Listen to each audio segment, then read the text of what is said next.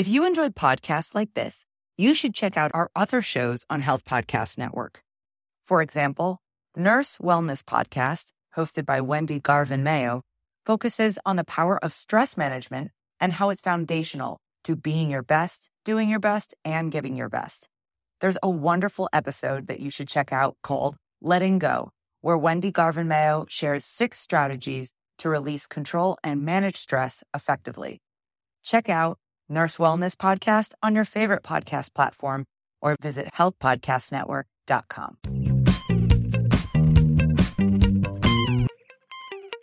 Welcome to Highway to Health. I'm Jeremy Quinby.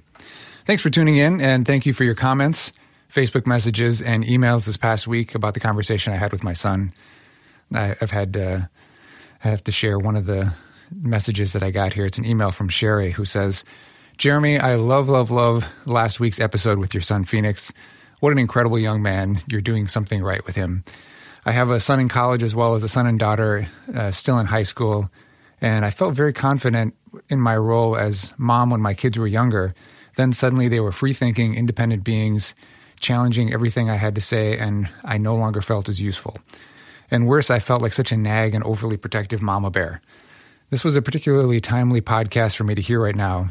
What really impressed me with this episode is how clearly you listen to Phoenix and are curious about what he thinks and about how he feels instead of telling him the answers. It was a great reminder to me that I could be better at listening first and putting my judgments aside and give them time and space to understand how they are feeling and be more direct in letting them know I'm here if they have questions. You two are so fun to listen to together. Please do more of these. Teens are amazing, but parenting them is challenging, and as parents, we could all use a bit more insight. Thanks, Sherry. I, I think you have some amazing insights of your own. Uh, I, I totally get the mama bear thing. It's such a natural protective response as a parent. And for myself, I've learned that in part it's a pattern that we get into when they're young and when they need everything from us, and then suddenly they don't, and we don't know how to turn this off.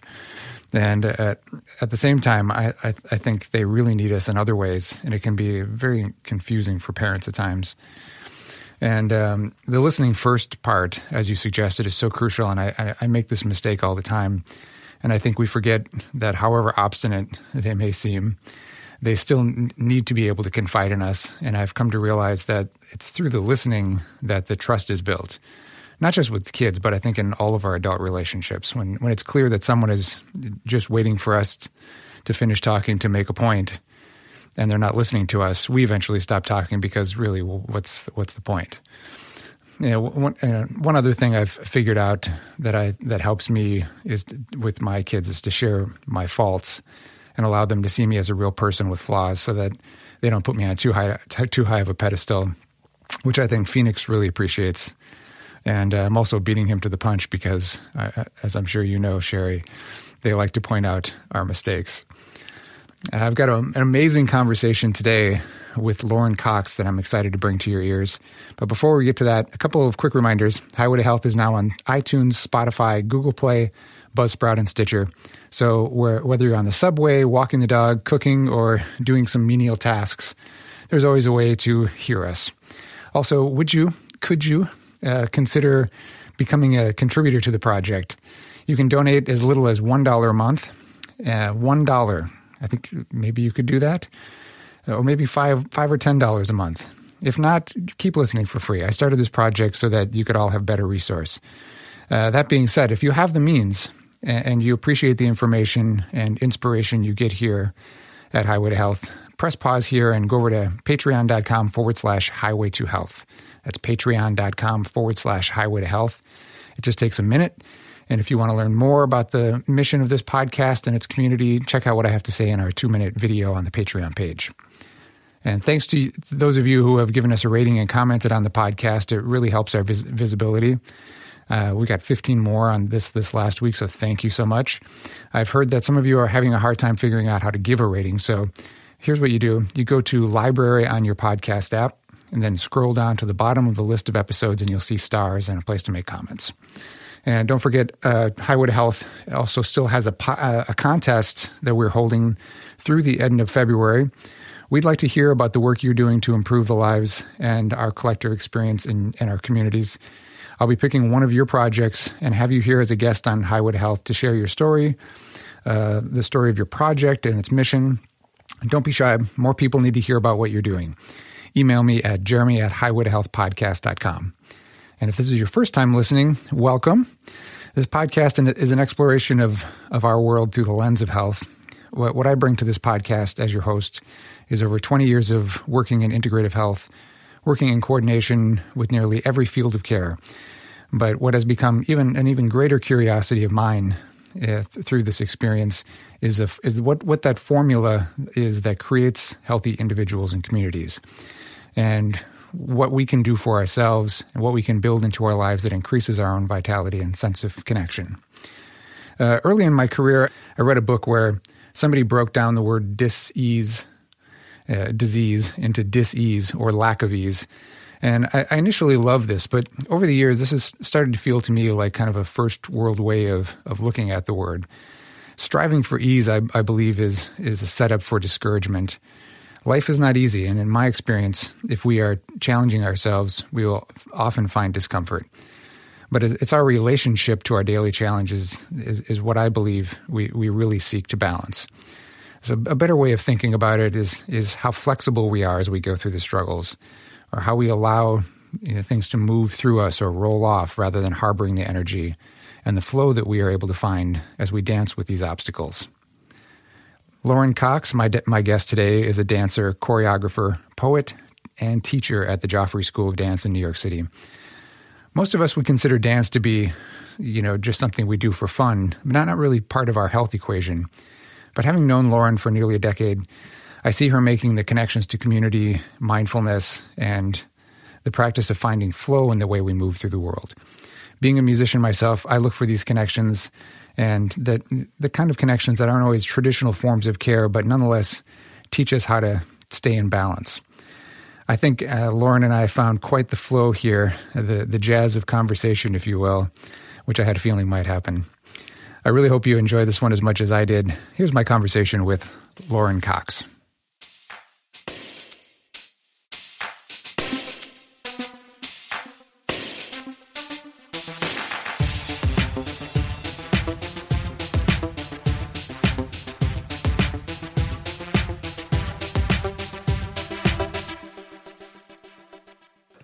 Was your what what was your background? What did you do like prior to what was your what was your education in?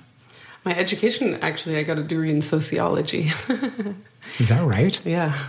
From San Francisco State and I you know I kind of just went to college because it's the next thing that happens after high school, right? I didn't yeah. doubt the process. It was just kind of the way it was in my family. And so uh, yeah, I went for sociology. I was undeclared for the first two semesters. I had no idea what I was interested in, what I wanted to do. And I think I took a, a sex, um, gender, and race class. Yeah. And it was the only class that I was truly interested in, and that helped me understand how to be in this world and why this, this world was the way it was. Mm. You know, in looking through the cultural systems and that was really important, especially coming from Mill Valley, California, and standing out so much, you know, all my life and yeah. not knowing why I felt so uncomfortable. Yeah. So that was a really important journey. So I got a degree in sociology. But poetry, um, I went to a very hippie elementary school. Oh, yeah. Extremely hippie. And um, in the mountains of, of um, of Tiburon, actually. Oh yeah. And it was called Children's Circle Center, and I had four people in my grade. Sounds pretty hippie. It's so hippie. It was at a Jewish synagogue, a Jewish synagogue, and um, the Magic Forest was our playground. You know. And so I had this teacher named Helena Jones who just passed away a couple years ago. And she believed that if you teach a child poetry, it opens something up in them that will never close. Mm. And so we were kind of her test subjects in that matter. And we learned poetry. I learned poetry in, you know, from first through third grade and as a basis for all that's other pretty, subjects. That's pretty awesome, actually. Yeah. Yeah.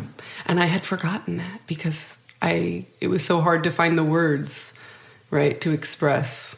And so I started dancing to express. Mm. And now that I've found the words again, I'm finding that dance is meaning something else entirely.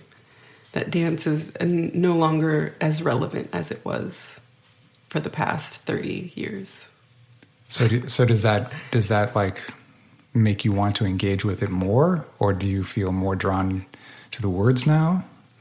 Yeah, I want to know. I it draws me to where the intersection is of them both. Hmm.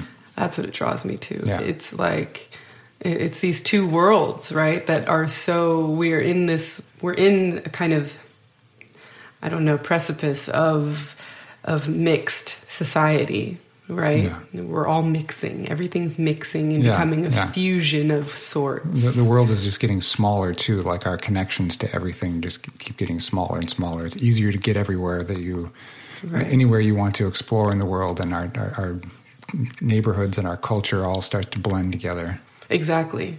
Exactly. And that's what I, I think in my travels, that's what I've noticed a lot. You know, I go to rural Bolivia and there's a Victoria's Secret, a Bose, a, you know, a Adidas store. And so it's it's all homogenizing, I think, you know. But it, it's mixed. And so even with art, we can mix, Yeah, right? yeah. And so that's what I'm really interested in is mixing dance with poetry, which is not a new thing. No, right. And Ntozake Shange did that very Yeah. well. Um, a lot of dance uh, companies in New York, Alvin Ailey and Urban Bush Women and other infamous, um, you know, explorers in the realm of dance have, have always fused these things together to create something new. Yeah, So- I, I I really liked your your TED piece just because I feel like if you had just been standing there reading that story, it wouldn't have had the power. There was the the the, the light on the dancers and the way they sort of you know went through things together. It was that I thought that was brilliant.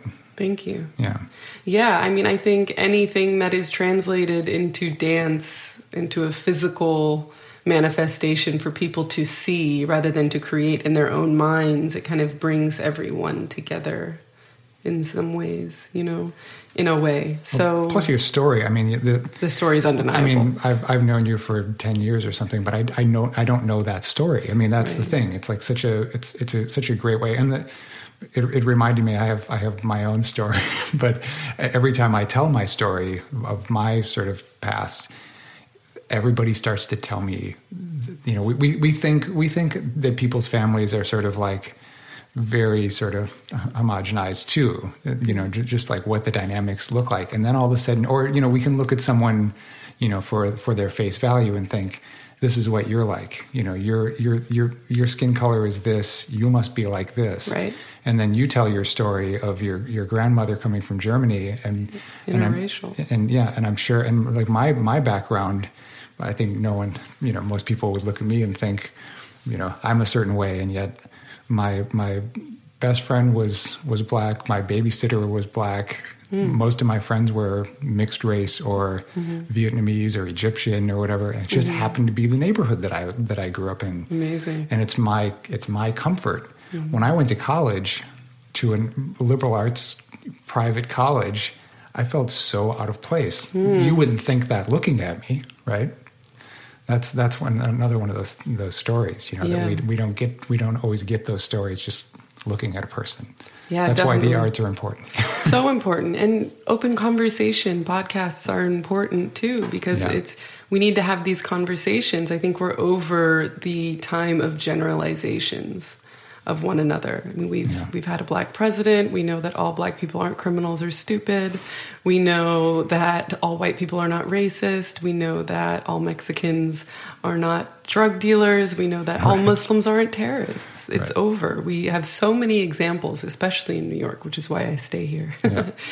and, um, and now it's a matter of like how do we how do we have the appropriate conversation? You know? and i think the the thing that's becoming confusing and i think where maybe the arts come in and really solve some of these you know conversation dilemmas is that you know so I, someone was telling me today this is kind of funny but i think you know the, the person that i'm talking about she has a knitting store and she's become very big in the in the knitting community because uh, because of Instagram. Mm-hmm. And she's made some patterns that have, have like popped up in knitting books, and so people, you know, there, there, are certain kind of niche things like that. Like my wife's and uh, does ceramics and pottery and stuff, and oh, so. Amazing. But worldwide, it, you know, you think it's very niche, but then worldwide there are so many people engaged in that thing, and if you if you make something beautiful to look at, Instagram is your place. Oh yeah. And so you know what what started happening with with this person was that there was there started to become conversations happening um, around race and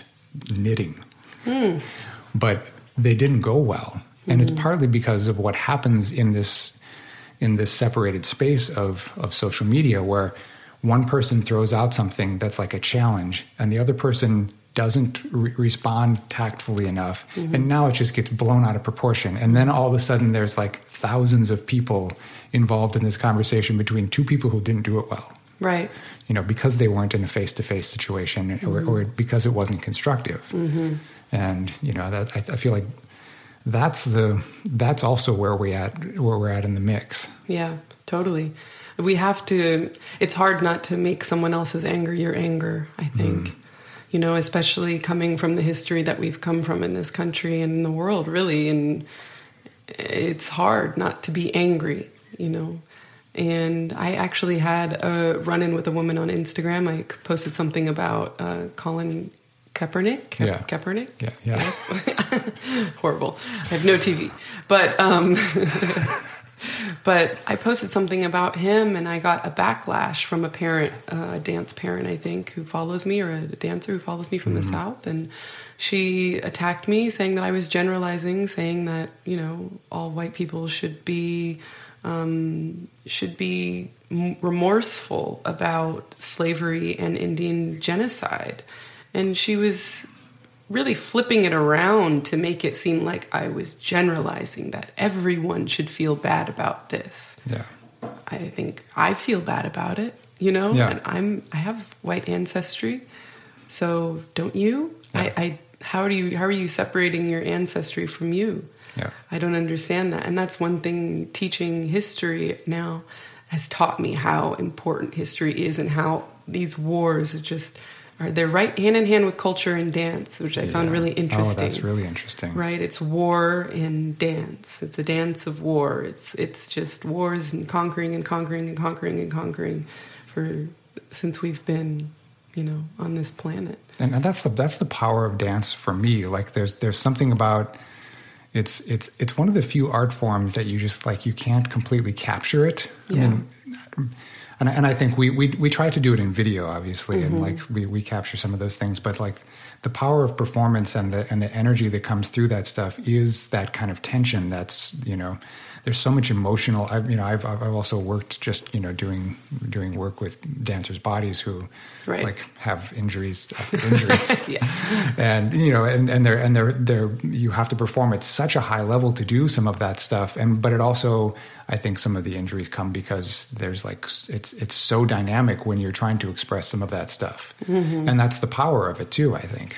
Definitely, there's a lot of things that talk about dance as being a vanishing point or just as you mm. arrive at the moment, it's gone. Yeah. And uh, I think Marcia Siegel, who's like an infamous um, dance um, critic, she talked about the vanishing, vanishing point of dance, and you know, here today, gone tomorrow, and that's the beauty of it. We're kind of chasing this high yeah. on stage that you get when you surrender completely, and you just become whatever task it is you know that's the goal. And that's the goal as a teacher is to see your students achieve that. And that's the goal of the choreographer is to help your dancers achieve that you know. And so i think yeah it's it, it's hard to hurt yourself. Every time i start dancing i'm like wait a second. Am i going to hurt myself doing this? Yeah. You know i think it, it comes with just you know a little bit dancing older dancing you know when you're more mature yeah, is yeah. just about knowing your limits yeah. You know, so it's important to know your limits, I think. And when and when you're younger, I mean, I, this is, I, I had to uh, decide to stop playing basketball a couple years ago because I tore my Achilles tendon. Oh, dang! but you know, I, I, I, I got into my 40s. It's fine. Yeah. But but it's Other but it's, uh, yeah, it's on to, on to the next thing. Yeah. Playing drums, but mm-hmm. but um but the you know that there's there's there is that sort of like that the energy that that these young dancers bring is so incredible. And when it's you know when it's taught and and when they're educated well on this stuff which is now what you're involved in that is really how you you know you you you build these you know dancers and this and this art form. And it takes it takes somebody who can really you know do that well. Well yeah you have to be able to explain it. It's triggering right, right. I, mean, I think we've I've, we've both been around functional fitness to where Yeah. it's you have to give them triggers Yeah. in order to activate the right muscles release Right. the right muscles and to really think about your axis and your center point and the 360 degrees that lie around that axis Right. if you find that axis ooh you're golden yeah. and so that's what I strive to teach my students is just to think about that axis and where to adjust around it. Yeah. And um, and I think because my body went from a place of complete contortion and disarray and disconnection from the time I was born until maybe a few years ago. You know, I mean, you knew what I was Hmm. Yeah. going through Yeah. and the things that I have in my body and scoliosis and lordosis and my spine is twisted and I have hypermobility, so therefore less access to my muscular Yeah. strength. Yeah. You know, um, And, and, and the thing is, people watching you dance would never Right. Mm-hmm. would, would never pick up on that stuff. And I, I even think I had something similar where I was, you know, there there was an aspect of what I was trying to learn through movement that wasn't all about movement either. There was Mm-hmm. like layers of other things going on in there, which is another one of those things that I think dance does so well. Oh, always. Yeah, always. It's tied hand in hand with life. Yeah. I had a student come to me the other day, and I think before last semester, he was saying he was sitting out in my class every day. This hurts, that hurts, this hurts, complaining every day, and I don't mess around. So I would, you know, I'd say, You're not sitting out today. I would challenge him and say, No, you're not sitting out today. You know, What- you're what can you move? Right, exactly. you need to figure out how to adjust, Yeah. right? Um, not just give up. And he had some kind of revelation over the break, and he came to me and said, "Wow, I've, I, I, I have let go of everybody else's idea of who I am. Right? I realized that I was really worried about what everyone else was thinking about me, mm-hmm. and and now I don't worry anymore. And now I feel so much more in control of my body." And I said, "Do you see?" That's because you're in control of your life now. You're not worrying about other people. You're in control of your life and you're in control of your body. It's reflective. It's mm-hmm. it's it goes hand in hand life and dance. Any dancer will tell you. it, that moment of yeah. It was a really beautiful thing to to realize with him. Yeah, that's really amazing. So, where did you where did you study? Where where was your where was your training for dance So all over the place. after the I- after the dance poetry part? Yeah. Um, I started out, my mom put me in ballet when I was three, tap when I was three, and I went up to the ballet teacher and I said, I don't like this and I'm not coming back. I couldn't stand ballet and I really wish that I had loved it because I love it now. But What what do you think you didn't like about it then? I didn't, I, my body was really contorted hmm. and it was not what other girls look like. And I don't think I liked the structure because I, I was raised by hippies. So, Yeah, yeah. so the structure of it, I think, was just too rigid for my yeah. young mind at the Yeah, time. totally. I was just like, no, this is not, no. Um, so then I found rhythmic gymnastics, and I found that at six. And my PE teacher was a rhythmic gymnastics coach at this hippie elementary school. And she saw that I had a sway back and knocked knees and hypermobility, and she goes, rhythmic gymnastics. Huh? And I was like, okay, well, let's check it out. So my mom took me to see, and it was just love at first How sight. do, how do you do, how do you describe rhythmic gymnastics to someone who doesn't know about it? Yeah, rhythmic sportive gymnastics, as they like to call it now. Yes, because it's in the Olympics, so you got to make it a sport. Oh, Um, so it is basically like contortion dance um, using apparatus, right? You have the ball, ribbon, hoop, oh, okay, clubs, yeah, yeah, yeah, yeah. all of those apparatuses.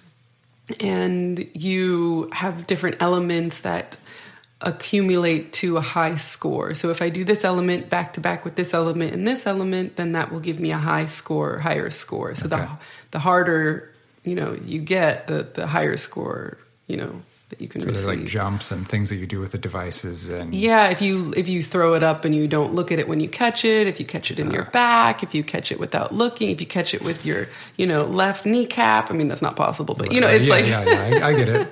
yeah, then it, it it's kind of it, it's that. When I was growing up, it wasn't that extensive yet. It Yeah. was it was um, more dance with a with an apparatus. Yeah. right. And and so I just fell in love with it because I got to pick my own leotard and my own music and my own color, and everything was red. I ah. had red leotard, red lips, red ball, red everything. I did it to the tango, you know? So I was, that was, and I had a lot of anger, I think, that I was trying to express. Mm. And so I loved it for its individuality. You know, it, it really catered to my personality. And so it's a very unconventional way Yeah. to learn because it's contortion. It goes against what your body is supposed to do. Yeah. Um, and with that, you take ballet and modern and Pilates is what we did. But, Okay. um, so I did that until I was 17, from 6 to 17, and until I walked in one day and I fell out of love. And I was like, next. And then I studied hip hop for a long time in the Bay Area. At with- like what age? um, 17. Okay. Age 17 to, I believe, 23, 24. And um, it was a lot of foundation, a lot of foundational hip hop, which I really loved because that was my music, right? And my connection to you- what- black what- culture in this Did, did, lovely did you have a suburban land. Did you have a different color scheme at that point? Different color scheme, yes. I was out of the red phase, really. I was, I don't know what it was, earth tones probably. Yeah, yeah. yeah and and i did we did i did that for six years. I had my own youth troupe in that time. And then i was like what am i doing? After college i said what am i doing? I gotta move. Did you did you dance through college at all? i did. I danced through college doing uh, Doing all that. doing all of that. I worked actually with stanford university doing um, an after school study for diabetes prevention through dance. And i studied dunham technique actually at san francisco state university dunham technique well little do we know dunham technique is the basis of jazz dance it is a modern technique created by katherine dunham who mixed african american vernacular dance with haitian cultural dances and ballet Where where was she from? she's from chicago i believe Ah. yes That's interesting. yeah. And so I was studying all of that and getting this degree. And then I was like, there's got to be more to life. And I went to Brazil. And I went to Brazil for a year During college or uh, after college. After college. Mhm, after college. And I studied samba, Afro Brazilian, and uh, capoeira with the blind Mm, yeah, yeah. master. Yeah. And learned Portuguese and samba'd every weekend and just needed to get away from American, the pressures of, I don't know, success, I guess, you know, and standing And out so much. Culture too is just like so so different. Oh my God, it's night and day. It's it's such a love of art there, and that's what really I gravitated there for. It was just that the art scene, the culture scene, is just vibrant. Yeah. they appreciate art so deeply. So what's the what's the emotion that you feel like you channel when you're when you're dancing that stuff? Brazil, Yeah. oof, sensuality. Yeah, yeah. It's so sensual there. It's so free and open and loving of self there. You know, there's Yeah. no stipulations. There's no remorse of being who you are there. Yeah. You know. Do so do you feel like it affected the way that you felt in your body at all? Oh, completely and totally. Completely. I was, because I blend in, I look Brazilian. Yeah. So, first of all, no one's staring at me, no one's expecting things of me. I, I blend in, and so my body blended in. And then, plus, with the vibrant fruits and vegetables and and sun, constant sun, constant beach, constant culture, and swinging of your hips. You know, if you're doing the samba all the time, Yeah. and you're swinging your hips like that, then it just loosens up your whole spine. It Yeah. loosens up your mind. It loosens up your entire way of being. And, Yeah. you know, my dark circles under my eyes disappeared completely and totally. And my, you know, it was just, it was a cleansing. It was a cleansing. Wow. So so how long were you there for? I was there for a year. I was only supposed to be there for three months. Ah. I went with a backpack. and I stayed for a year. You picked up a few things along the way, I'm sure. Oh yeah, yeah, yeah. I came back with like three suitcases. it was too good not to. Really beautiful stuff there. So, so where, where from Brazil? Uh, Brazil. After Brazil, I went back to San Francisco to save some money. Uh, in Brazil, I had the revelation of I need to go to New York, hmm. and uh, it was just a calling. I was dancing in my room one night and saying, "Oh, oh my God, dance! I have to pursue dance to the best of my ability. Otherwise, I'm going to regret it. Yeah, I have to do this. This is what I've loved, but I haven't necessarily made a priority." And at that time, I was 25, I think, which is kind of late for you know to for become a, a, professional dancer. Right. Yeah. Although I had been training since I was you know three years old. It's just um, so but yeah. to learn the business of it and figure out how you're going to make a living mm-hmm. at it. Exactly. Exactly. Ooh, that has been a journey. So, so where did you land here? So I landed in Harlem, actually, and I've been in Harlem the whole time. Uh, I'm going on my ninth year here, and I landed here. The only program that accepts um, over 25 year olds is the Broadway Dance Center ah. at the time. I don't know if they still accept that, but the cutoff for most dance programs is 24 to 25. So I was 26 upon moving here, going on to 27. So I went to Broadway Dance Center just to get in there, and I the first class I took was Sheila Barker, which was a jazz dance class, and I cried, just tears of joy because I was doing it one, two, I had found a teacher that we just connected instantly. Mm. And jazz was something that felt so good in my body that I had I had been doing jazz my entire life and I didn't know what to call it. Yeah. Hip hop is jazz, right? right? Um, and all of these social dances that I would do in the clubs and everything is jazz, samba, jazz. Everything mm-hmm. comes from that yeah, jazz, yeah. bossa nova. Yeah. You know, and so it was such a culmination. And I don't think I realized until a couple months ago, actually, how much that that class was just a convergence of everything that I had been studying. Mm. And, and so I cried from my center during that first class. And I studied under Sheila Barker for five years straight, three days a week, and in jazz, and just tried to eat up everything. Yeah. And we're still studying it together. We have a really beautiful friendship now. Oh, that's so nice. And just like, you know, just really trying to dig into what it is and where it came from and where the disconnect is now today and how to bring it back to, you know, the soul. You got involved in uh, some stuff pretty early on though, didn't you? Like start you were getting some gigs. I mean, it seemed like yeah. Well, yeah. The first gig I ever got was Saturday Night Live. Oh I was, I know, I was so broke. Was it? Was that? Was that? That wasn't the Alicia Keys thing, was it? That was next. That was oh. my next gig. But what was the Saturday Night Live? Saturday Night Live. I I, I, I got signed by an agency um, within the first year that I was here because I went to this program called Motivating Excellence by Rhapsody James. And it was to help the commercial dancer.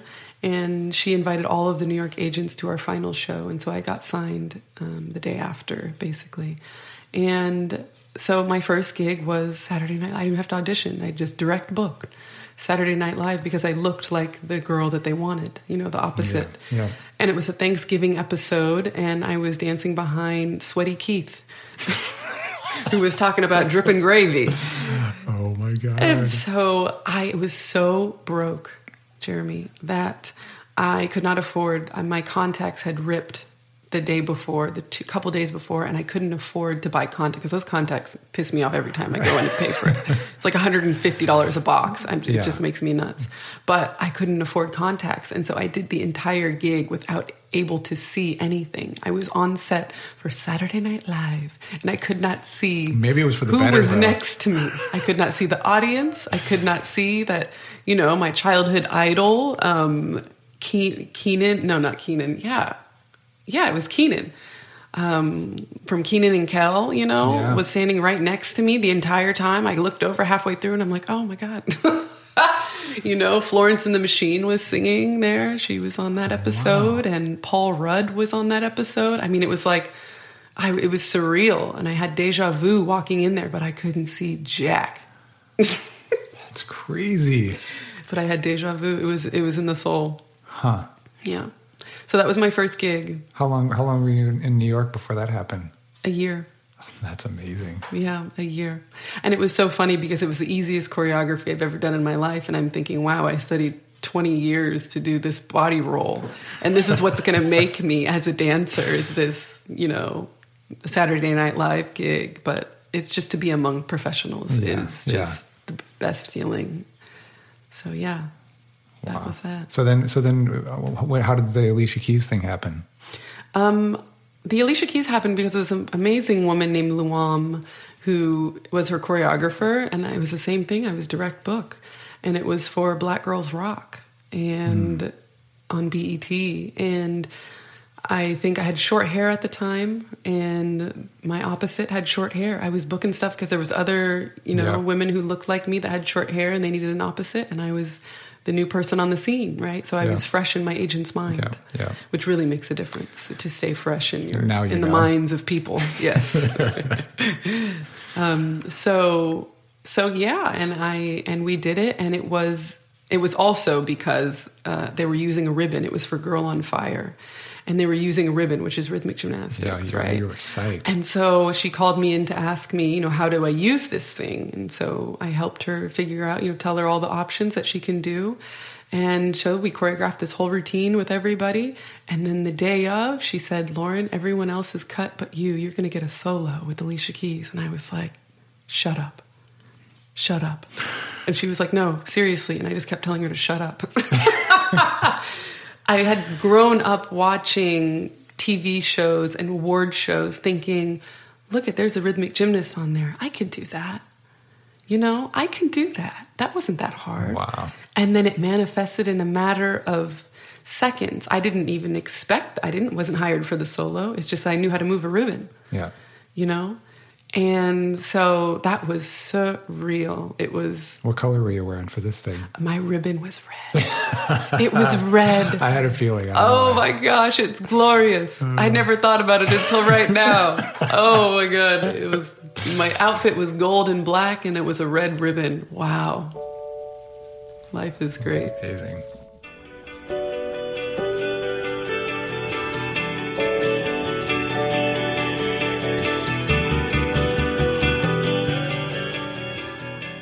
And then, so, since like I, I, last time I I talked to you, you were getting ready to go. You were weren't you going? Didn't you go to like India or Yeah. First I went to Hong Kong. Oh, you went to Hong Kong? That's I did. I did an amazing show in the at the Hong Kong Coliseum for thirty thousand people a night for I think fifteen shows for a woman named Joey Yung, who is an infamous pop star in in uh, Hong Kong, and it was a long, long show, and it was an amazing show. Crazy costumes and and all of these things. So I did that for six weeks, and then What were you doing? Were you performing? Were you teaching? Or yeah, I taught a little bit, but performed with her. We were backup dancing for her mm. in a 360 degree stage built out of wood where you had to get on the stage using elevators. wow, You just strike a pose and come up in an elevator. There was even one number where we came up in an egg and then the egg split open and we jumped out. There was one time the egg did not open. And me and my my friend Diva got very claustrophobic in there, but we jumped out eventually and strutted along the stage. But it was it was an amazing feeling to thirty thousand people. I was turned thirty on stage wow. at that point, and it was with some good friends. The choreographer is a good friend of mine, Joanna Namada. So, yeah, that was amazing. And then shortly after, I had planned a trip to India, to Hyderabad, India, with uh, Steps Dance Studio, and lined up some classes to teach their Western dance workshop with um, adult students. Yeah, I remember seeing some of the pictures from that. That looked amazing. Yeah, it's it was incredible. It was very What hard. were you teaching there? I was teaching hip hop and contemporary at that time. I hadn't discovered that I was a jazz teacher yet. Oh, Um, so that was a whole journey, you know. And um, I was teaching hip hop and contemporary. And then I had linked up with a phenomenal woman who was there teaching uh, at orphanages and girls' shelters. And I had raised money in the States. I didn't know how I was going to do it, but I was like, look, I'm going to just go to an orphanage or go somewhere and try to give back whatever I need to with this money that you Yeah, all give yeah. me. So just, you know, let's do this. And so I raised something like a thousand dollars only, and I went there. I met with Amber, and she was at a girls' shelter and a rock orphanage. And Rock Orphanage has 300 kids. Uh, girls' shelter had was very small, but girls were dropped off daily with bleach stains and and um, you know mental disability and everything like that. And we danced for hours and hours with those girls. They never wanted us to leave. Mm. And one day they we and at the end we would always bring them cookies or snacks or something. Mm-hmm. And one day they were fighting over the cookie box, the empty cookie box. And I said, "Well, what do you, why do you guys want that?" And they said, "Just something to store our stuff in." And I was like, "Oh, okay, just a plastic cookie box. They just wanted anything to put their stuff in, whatever little that they had." And so I use the money that I raised here to get them lunch boxes full of beautiful things to adorn themselves with, um, as well as toothbrushes and other things. Oh, that's so cool. And then a picture of our time together. So I printed out, we printed out oh, pictures of so us. Sweet. And the picture was the thing that they adored that they adored the most. Do you still have any contact with? Um, no, I don't. There was I did produce a show in 2000, I think shortly after that, I think in 2014, that sent one of the girls from the Rock Orphanage to college. So I did sponsor a child. Um, wow, that's through cool. that. Yeah, but that was so much work, um, and I also realized that there's so much work to be done here at home that I don't want to necessarily subscribe to the savior complex yeah, yeah. and go to another country and try to fix things when totally. we all need fixing and there's so much to do here so i've been trying to figure out what that is yeah yeah so who, who are your students here now so my students here are from joffrey ballet school jazz and contemporary program and um, the ailey school oh, for yeah. the junior division yeah, and then I have students over the all over the world. I have students in Bolivia that I go see every year, and um, yeah. What's the what's what, what is what's in Bolivia? What's the is it a school? Yeah, my my really good friend Maria Aviles has a wonderful program called Menina Dance Programs, and she hosts various things throughout the year. But she does Maria, Menina Summer Dance, which happens to be our winter. So I'm very happy to leave the winter and go to Bolivia in the summer. And um, a couple years ago, I went for three months and traveled all of Bolivia, which is just an amazing country. So it, it is so underestimated for its beauty and happiness. I think mm, it's the third yeah. happiest country in the world. Yeah. It's really amazing and 50% indigenous still. Um, so it is really wonderful. I went there and taught for many Menina dance programs uh, just a couple weeks ago, actually, for three weeks this time. And I teach jazz now and improv and hip hop. She has me teach hip hop still. It's the only place I will ever teach street jazz again, I'm Yeah. sure. What, what's their experience? I can imagine like hip hop's probably everywhere in the world. What's what's their experience with with jazz? Do they do they know much about it or? no, they do not know much about jazz. I find that a lot of people don't know much about jazz. Yeah. Um, a lot of international programs include jazz, but maybe they just say, maybe they just stick to Broadway, right? It's Broadway is where you can see most jazz nowadays. Um, so it's a very commercialized version of what jazz actually is Yeah. around the world. Um, some of it is just hyper sexualized to pop music and is is um, really losing its deeper meaning. Yeah. And you know, through a bad game of telephone, I think. yeah. And um, so, no, they don't have. Well, rock and roll also probably disrupted that whole Yeah. Bit, right? I mean, it's sort of like went bebop to rock and roll, and you know, Yeah. we we've seen the rock and roll uh, dance video, Right. It's, it's not it's not that pretty. I know. I'm trying to imagine what that looks like. I Well, you know. had the you know the twist and the Oh, right, right, right. The twist that was you know, huge. just the I mean, those are all social dances, and those are all completely valid within the scope of jazz. It's still jazz. yeah. Yeah. But it was also mostly like white teenagers trying to learn how to dance, Right. Who it wasn't culturally Right. acceptable. You know, Well, I it was it was, wonder- it was a rebellious thing to dance at that point, Right.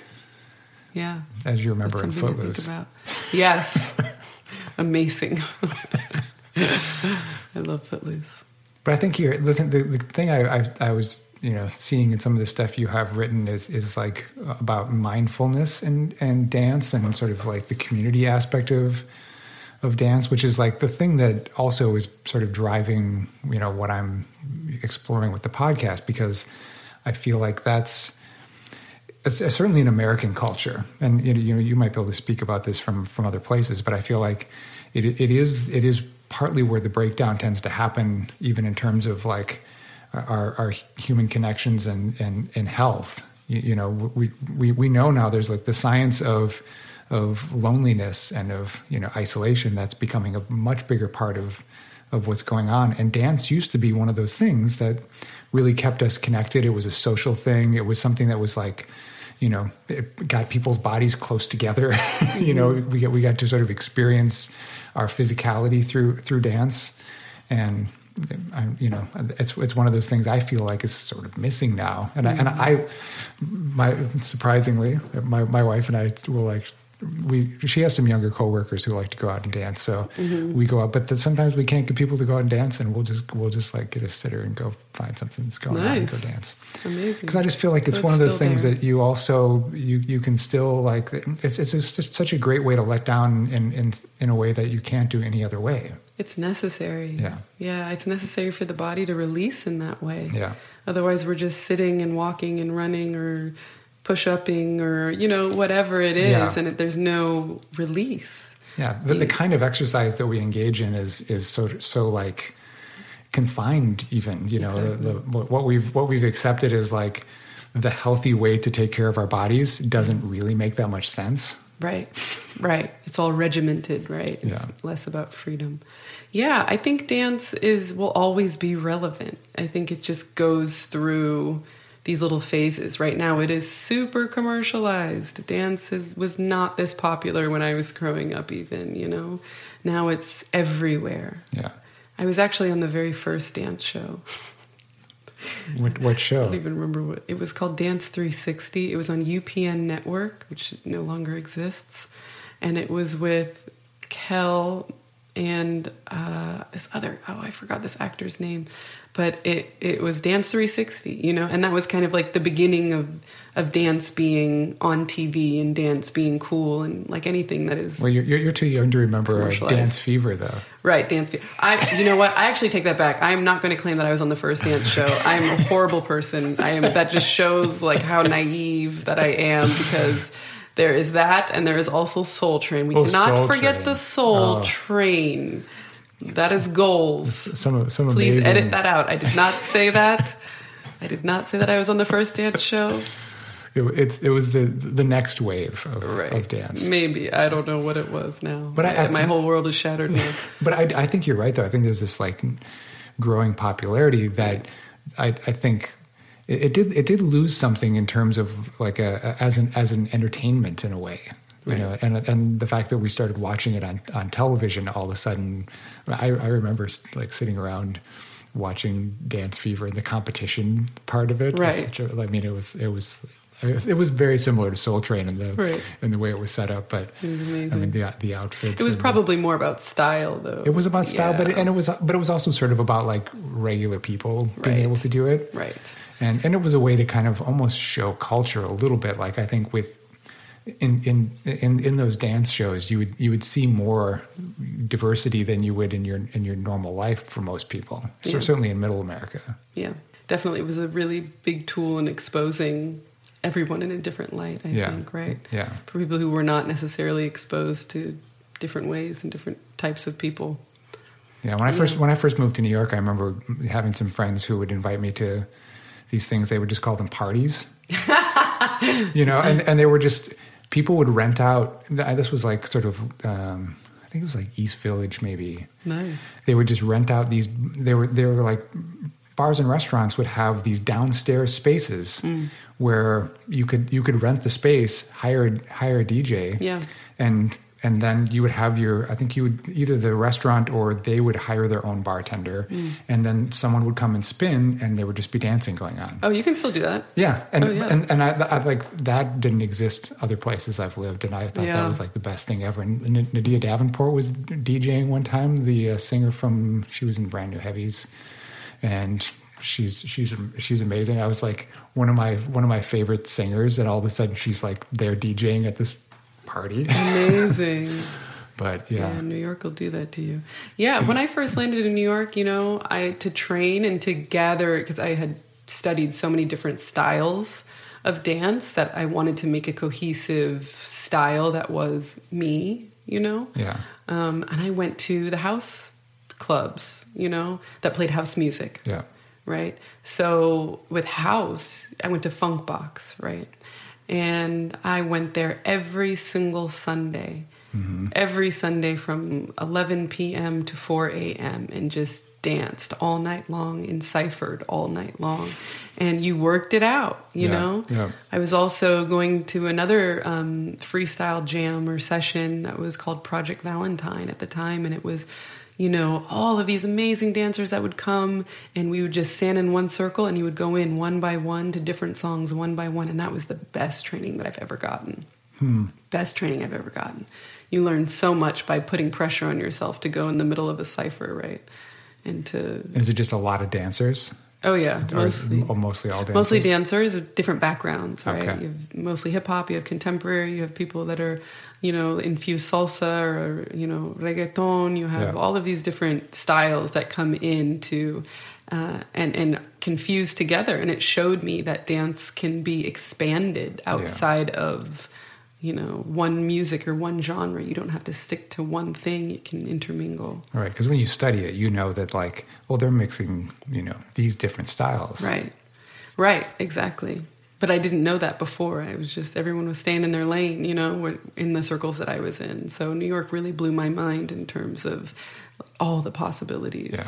Yeah, all of the possibilities. It still does. I'm just like, wow, because now the new thing in New York now is immersive theater and um, immersive theater and immersive dance. So audience members no longer just want to sit and watch, right? Oh, you want awesome. to be a part of the play. Yeah. Um, I was a part of this immersive theater called Seeing You that was basically about Frank Sinatra's Hoboken in 1941. so you walk into this space and you walk into the community of Hoboken, who is at a very volatile state because they're all going to war the next day. And so you get to follow the character that you would like to um, follow and, and hear their story. And uh, so, it, and then you talk to them, you know, you, I would talk to you as my character, which was always a challenge whenever I saw somebody I knew, right? Like, It was a hey. challenge for them. One of my friends was like, Lauren, oh my God, you look so good. I'm just like, Joan, I'm Joan, you know.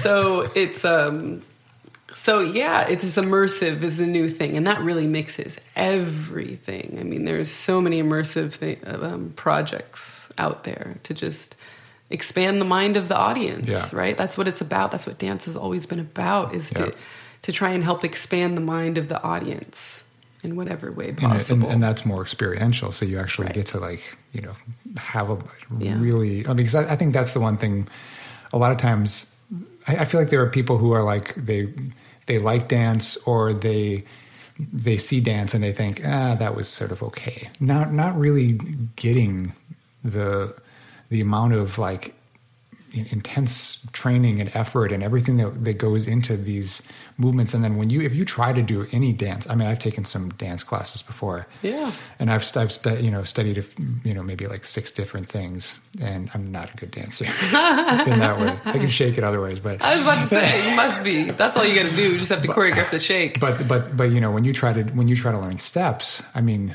you can work and and, then and postures and like trying to trying to get your lines right and stuff that's it's it's amazing how how hard it is and how much time it takes Yeah, it does take a lot of time to be able to pick up choreography quickly. is a is a skill in and of itself, and that's something my, that jazz teaches you. Mm. Um, jazz dance teaches you very clearly is how to pick up and leave your mind behind essentially and let Yeah. your body take over Yeah. and let it be from mu- muscle memory because our body remembers everything as you know Yeah. through your practice and so if you let the mind go your body will remember it right but it is definitely uh, a skill and it's a skill that you can master but it, it does take a lot. it's wonderful though. So how, so how did you how do you define the the uh, mindfulness part of of, of what, what you're kind of talking about now with with with dance or like how what what, what is that to you? Mindfulness and dance is uh, seems it's very broad, right? I, I always go back to the idea that life and dance go high, hand in hand. Yeah, yeah, it's sort of the same. I mean, I'm just kind of wondering if it gets to this what you were just talking about. Is is it like the is it the letting go part and mm. you know finding that presence or like mm-hmm. what you know what is it what is it for you?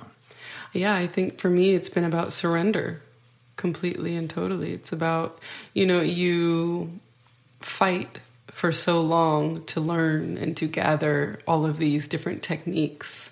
You fight, you fight, you fight for it. You fight to get the choreography, you fight to get the job, you fight, fight, fight, fight, right, fight, right. fight, fight. And then once you find it, you realize all along that it was just about releasing.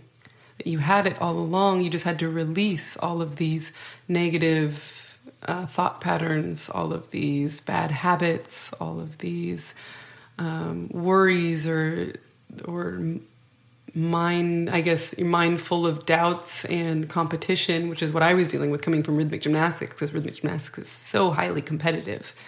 I had, it took me years to get rid of that competitive side of me, yeah. and um, to just realize that it, the competition is with yourself, and that you have only you only need to take away, you know, and just strip down and to not fight so hard, yeah. you know. But I mean, I think there comes a point to where that changes, right? That light switch kind of changes. I, I, I get that though, just from like my last few years of trying to learn to play drums, and I and I was right. a bass player, so like I've always been attentive to the drums, and I I kind of know how to play off of it. Mm. But when you're starting to learn the, you know, when you're getting down to timing, you know, you're you're breaking each piece of the kit down into like, you know, eighths or sixteenths or fourths, and the you know the, the bass drum pattern is one thing, and the snare is doing one other thing, and you might do fills and mixing things. But if you get too contained within just the counting, you have to do the you have to do that work first, right? But then you have to let it go, which is the jazz, right? Right. I, mean, I was just about to say that you have to know the rules in order to break them. Yeah, yeah, yeah. And and, and but and I, I always felt that way as a basketball player too, and which is you know it, it's it's interesting that that ended up being my sport, and then music came later, but that there's something about basketball that was always this rhythmic mm. piece that like these flow states happened in mm-hmm. basketball. And, and you know they, they say some people are like a, a, dribble shooter or whatever where you, you have to get into this certain flow before you do the shot or you know you you know you, you have certain kinds of like rhythmic patterns that you find that work for you whether you're going to go right or left or different things. And you just find that rhythm after a while. You don't you don't think about it and, and again like if you if you get too caught up in the competition as you were saying like it, it doesn't work. If you're too focused on the on the defender or something it's really about like what works for you and how you move through something that you have to find. Exactly. Exactly. It is that it, it's that that flow is the goal right? It feels so good when you find that flow. That's been the goal of everything. And now i think zooming out of just training as a dancer now i'm trying to find that flow within life right yeah and, with jobs as a freelancer. you know, you kind of want things to flow in and out, which was my entire last year was flowing in and out. So now, how can we keep this going? What's left over, and what is it to flow from this space now? Yeah, you know. And anyone can find that at any, any sort of day, and I think we don't yeah. we don't we don't think about that part of our you know i think we uh, i think that's really interesting the, the, whole bit about like the struggle and the and the fight. Like we, the, the more we get sort of caught up in this, you know, survival mode mm-hmm. or this survival mentality, mm-hmm. the less we can find the flow for ourselves too. Mm-hmm. Definitely, it's very hard not to tap into that survival mode, especially living in New York. Living in New York and trying to be in a, in a, in a creative endeavor. Exactly, exactly. The hustle is real, but it is there is a flow here that you feel. Yeah. You know, there is one, and yeah, just I think it comes from trust. You know, it comes from trust in yourself and your abilities and your network. Yeah, you sort of flow in and out with people here too. I always, I, I kind of, yeah. I, I, was on the subway for the first time again today. I mean, I, I, oftentimes when I come, I'm just in Brooklyn all the time. Yeah. I don't even leave. But there, but the, the last the last couple of trips I've been into the city, and, and there's and I I love now just almost kind of aimlessly getting on the subway and having to go someplace and being just moving through with the with the masses and like mm-hmm. sort of being in that. I, I, it's it's not something I have in Minneapolis at this mm-hmm. point. You know, you're so like individualized in the mm-hmm. way that you move through your day, and and I and I think it. You know, the, the I always thought that was kind of the cool thing about New York is that your day is somewhat dependent on you know these these interactions that you're kind of having sometimes it's just you know j- just people's glances or you know mm-hmm. sometimes it's a conversation sometimes it's somebody who needs help sometimes you need help mm-hmm. Exactly. It's all about the decisions. It's a lot of weight is put on decisions. Yeah. And how you choose to react to things and yeah, how people choose to react to you. it's amazing. I love the the flow in New York. Every time, you know, I was traveling for the past 2 months and I came in and out of New York and every time it finally felt like home, you know, after 9 years. It was just like, "Oh, now I feel this feels like home. All Yeah. right." you know i know this i i, I love this it re it, it re-energizes me now to come back here it's like a battery pack Yeah. new york you know it's a battery pack and then you go elsewhere and spread the knowledge that you've learned here because dance is the highest in the world here you Yeah, know yeah. and so to to know this community here to be a part of the community here is such a huge honor yeah that you want to do it justice. And I want to do jan- dance justice. I love dance too much to watch people screw it up. is what I like to tell my class Yeah. usually. You know, I, I love dance too much to see you mess it up like that. Yeah. You know, so let's let's all do a little bit better here. That's let's nice all be way. a little bit more mindful, please. You know. Yeah. And um, I think people just, you know, you learn how to work here. I learned how to work in New York. yeah California, I learned maybe how to relax. you know, you learn how to relax in Cali, and you learn how to work in New York, Yeah. and then and take it to the world, which is blend 'em. which is yeah, it's it's very hard. It's interesting to see other people's work ethic. Bolivia's work ethic is completely different than New York, you know, and so I find that most of the most of the conversation between me and the students in other countries is how to work, not necessarily even dance, but like how to work, you know, and um, and that's also a very Western way of seeing things, right? Yeah. So then also also stepping back and seeing, oh, this is the way you all work too, and that is completely valid as well. So let's have this cultural back to the cultural exchange and Yeah. back to this conversation, you know, of you're valid, I'm valid. Let's bring it all together, you know, and create something new, yeah right? Take the best parts. I mean, I think that's what New York is too, in, in many ways, and what draws people here. I mean, I mean, some people might argue there's there's some of the worst parts too, but I I, Oh, totally. I, I mean, I that's that's that is you know this city in, in a lot of ways. It's, That's life, it- yeah. it is, and it is life. It It's is- history. I mean, I think that's one of those pieces of like, if you can make it here, ki- Yeah. kind of thing. Is that I, I think you learn to kind of ride that flow just a little bit. Like, you know, today was today sucked, Right. And, and that's and that's all right. And you can express that, and you probably have somebody really close to you here because you're going to be in proximity to somebody where you can just express that. Yeah. You know, and you can also, you know, you get to have that joy with somebody on, on another day. Right. And you get to uplift each other Yeah. another day because everyone's here. A lot of my network, um, nobody's from here. And so we become each other's family, you Yeah, know? yeah. So over a bottle of wine, we can all figure it out.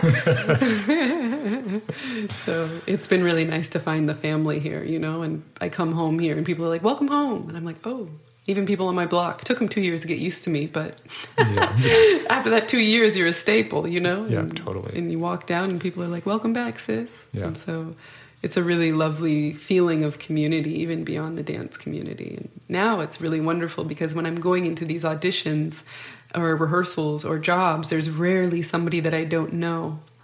And so that's Yeah. really great. And then if Yeah. there isn't somebody that I there is somebody that I don't know, then it's like, oh, where are you? You know, where are you coming from? And the dance community is so supportive in that way, which I think is very different from a lot of other artist communities. Yeah. But dance community, especially in New York, is such a tight knit knit group, Yeah. and so supportive and so free flowing and and um, that's one of the things that I've learned from New York and from dancers here is that sense of community. Because yeah. again, coming from an individualized culture yeah. such as Californian suburbs, um, where you're just hop in your car and go about your day it's taught me what community was. I didn't really know what yeah. it was outside of my family. You know. Yeah, I, I, I, think I came here for that reason too. I came I came to visit some friends in Brooklyn in like '99. Actually, for New Year's Eve, 1999, nice. which is kind of awesome. Nice. Um, and and I went to go wow, like it's an amazing New Year's. Wow. Yeah, and I and I came to collect some. We went with my friend to go get some, you know, went to a cheese store or something, went to get some wine. I think we went to a video store to drop off some back in the day with the, uh, blockbuster. Yeah, well, um, R.I.P. And and I and I just felt like every everything was kind of an event. I felt like mm-hmm. each place I went to, there was like people knew her, with having conversations. I got introduced. Suddenly, I'm in this conversation with somebody, and I felt like that's what I've been missing. That's mm-hmm. that's what I was looking for, which is sort of why I ended up in in the area that I ended up in, and why you know I created everyday athlete with those guys too, which is where we know each other from. But but yeah. it's like that.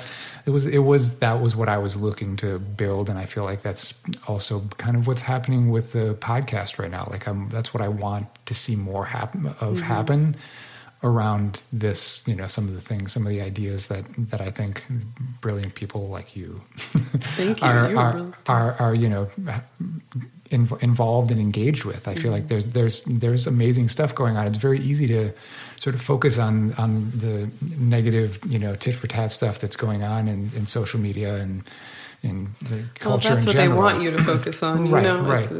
And I, am just trying to. I, I felt like I, I maybe not so strangely, I started the podcast in like October of, of 2016. Wow. I must have uh, been, been in, it was maybe some form of therapy for me to like yeah, deal with what's going point. on. Hey, I, yeah, that you day, know. it was raining cats and dogs in New York that day. I remember.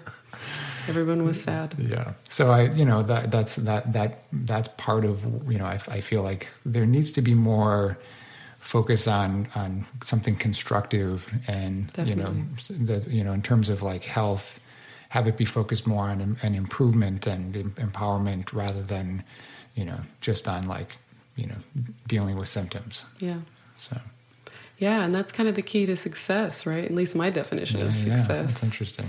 you know is is is just what you said is tapping into a very honest place within yourself and gravitating towards people that reflect your interests. Yeah.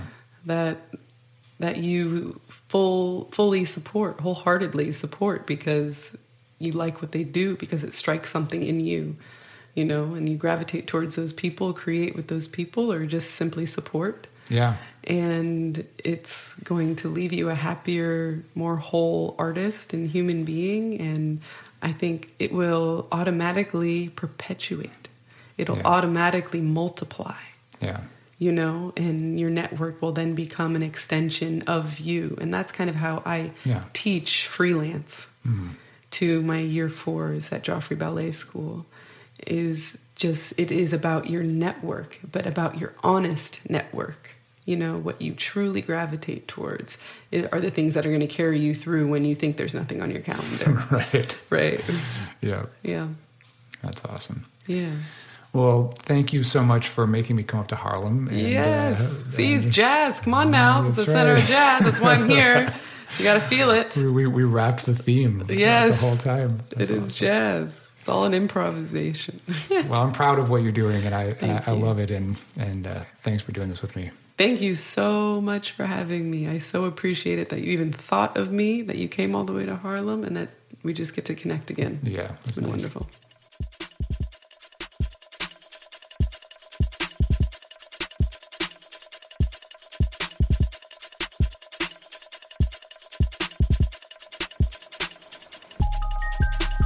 Lauren Cox, folks. How great was that? So much fun exploring these ideas with her. If you want to get a taste of her work, go check out her storytelling piece uh, with the uh, dance at TEDx last year, where she tells her, her family story through dance and spoken word. It's on YouTube. You should be able to find it uh, if you uh, type in her name with TED, uh, TEDx. Should be the first thing that pops up there. If you're a dance junkie, you can also follow her adventures in New York and around the world uh, as Human Lauren on Instagram or on her website, laurencox.org. Thanks again to all of you who have contributed this, these past few months. I really appreciate you. Really, uh, remember, it's a very easy thing to, to support. You just go to patreon.com forward slash highway to health. I'd, I'd love to hear from you too. Tell me what you thought of this conversation and topic. Let me know if there's a topic that you'd like me to cover or there's someone that you'd like me to have a conversation with. You can email me anytime at jeremy at highwaytohealthpodcast.com. Be good to yourself, be kind to each other, and take care of your planet. Be well, my friends.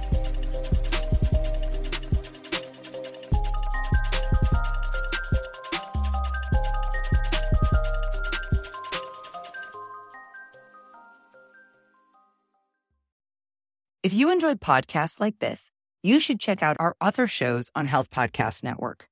For example, Nurse Wellness Podcast, hosted by Wendy Garvin Mayo, focuses on the power of stress management and how it's foundational to being your best, doing your best, and giving your best.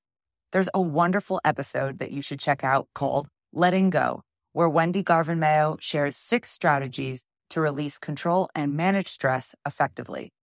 Check out Nurse Wellness Podcast on your favorite podcast platform or visit healthpodcastnetwork.com.